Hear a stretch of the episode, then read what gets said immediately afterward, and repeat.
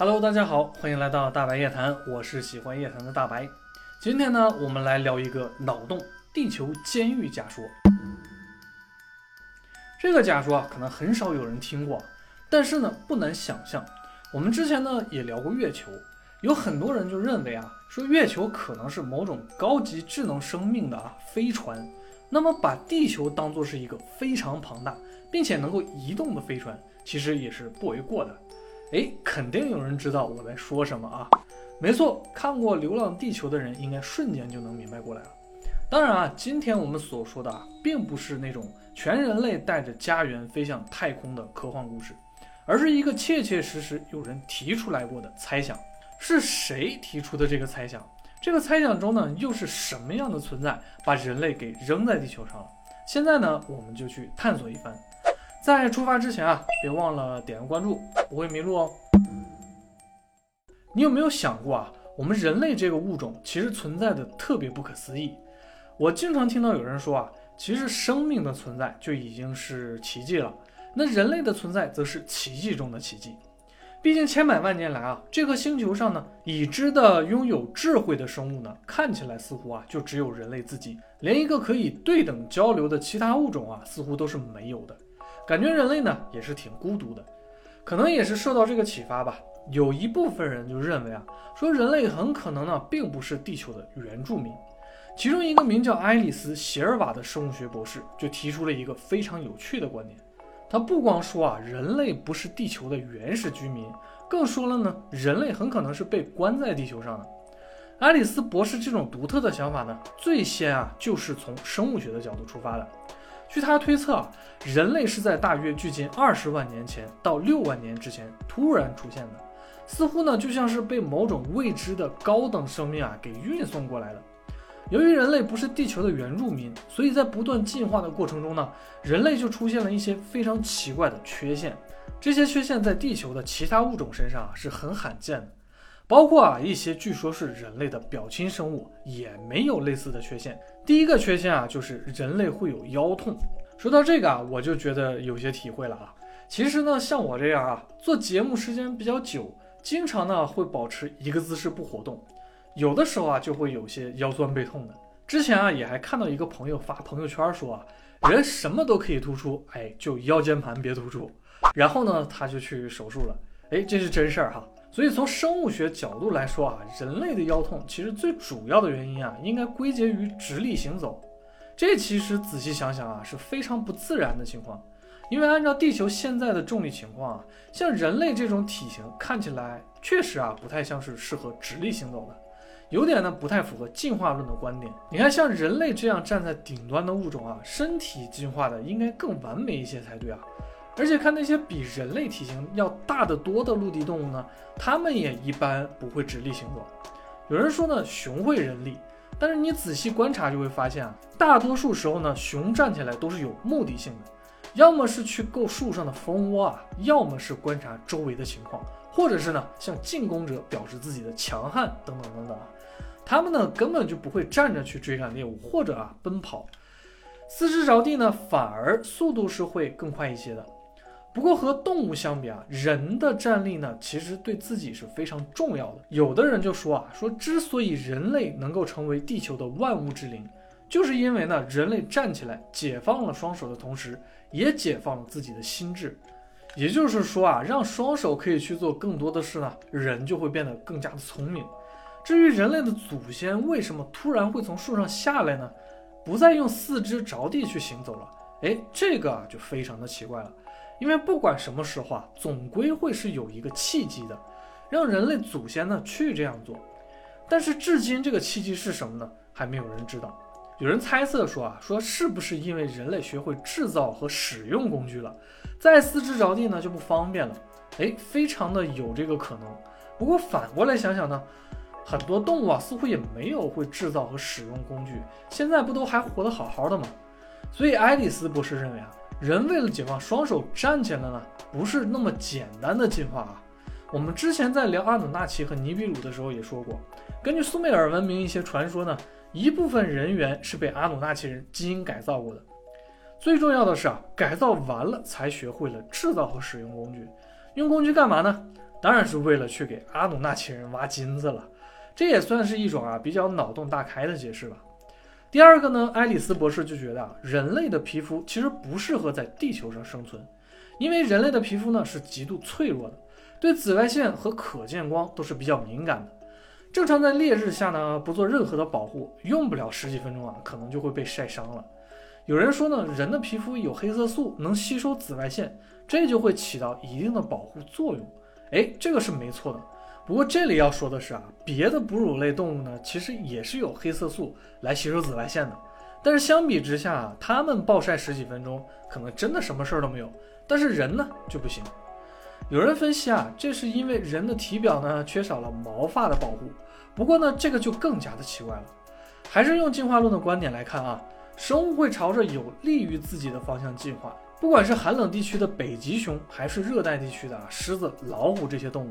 都没有进化到人这样啊皮肤光滑的程度，所以对于这些动物来说呢，皮毛毛发是非常重要的。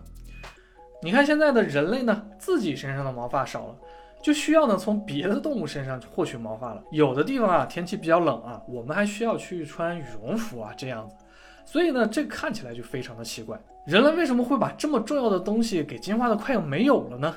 反而啊要费劲的还穿衣服保暖御寒这样。这个呢，似乎就显得有点太不符合进化论了。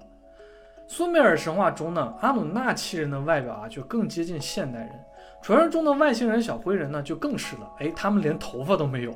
所以啊，是不是文明发展到一定程度，就不再需要毛发了呢？哎，也许啊，真的就是经常说的那种啊，变强了啊，也变秃了。嗯，第三个缺陷啊，感觉就更加匪夷所思了。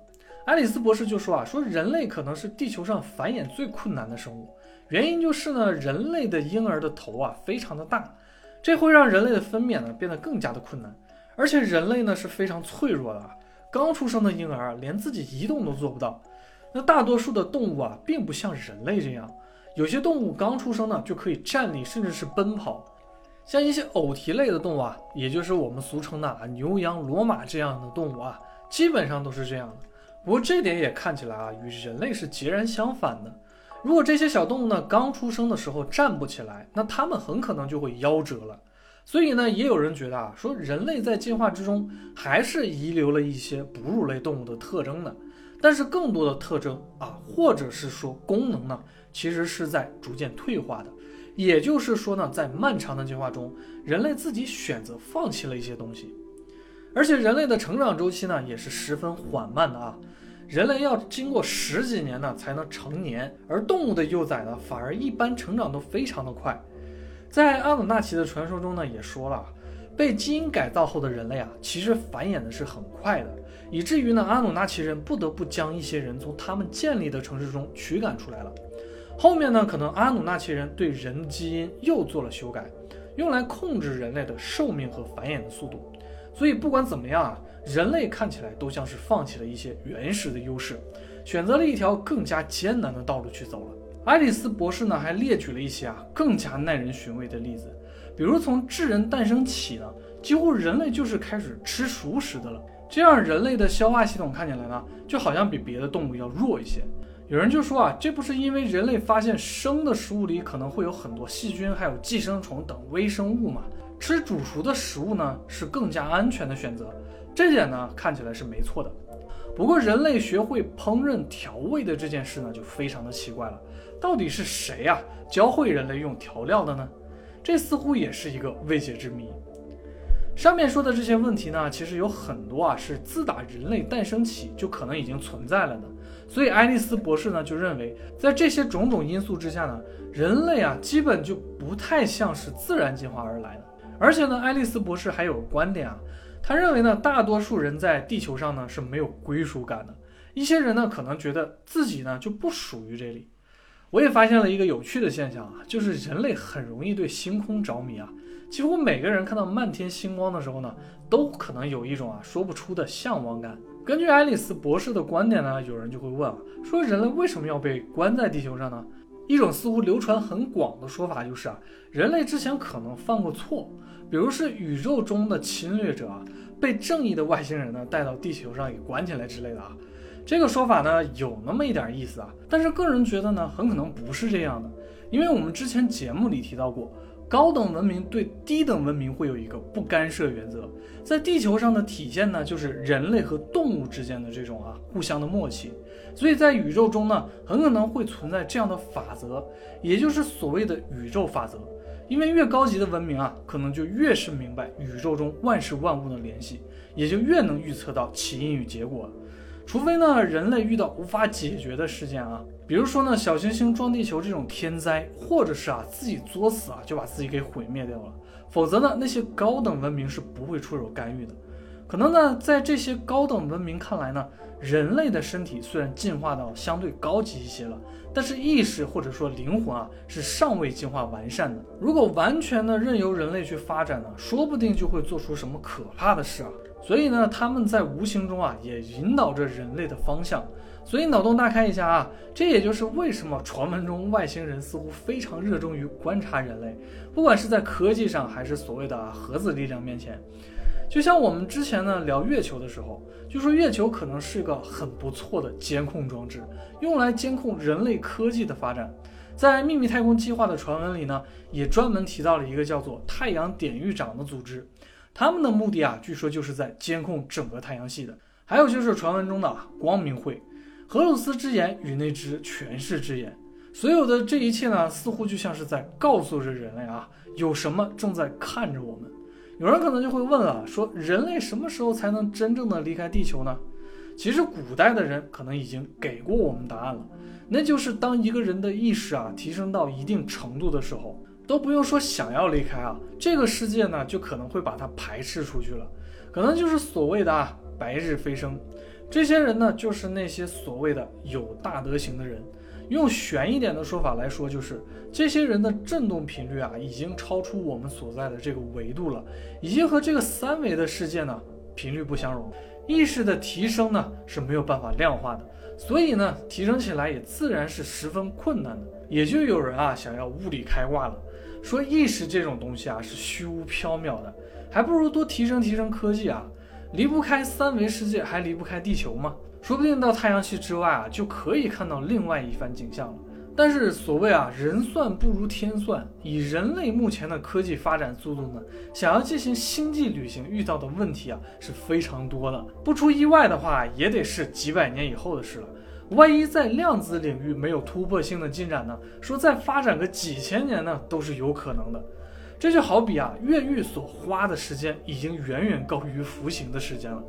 所以不管怎么绕啊，人类最终呢，都还是得在地球上乖乖的待着。倒不如趁这个时间呢，冷静的好好思考一下啊，说怎么才能变得更加有德行？没准呢，这就是那些高等文明啊真正的用意了。只是啊，不知道留给人类思考的时间还剩下多久了呢？好了，今天啊，我们就先聊到这里了。如果你喜欢我节目的话啊，记得点赞订阅。也欢迎在评论区中啊留下你们精彩的脑洞。我是喜欢夜谈的大白，我们下期夜谈不见不散，拜拜。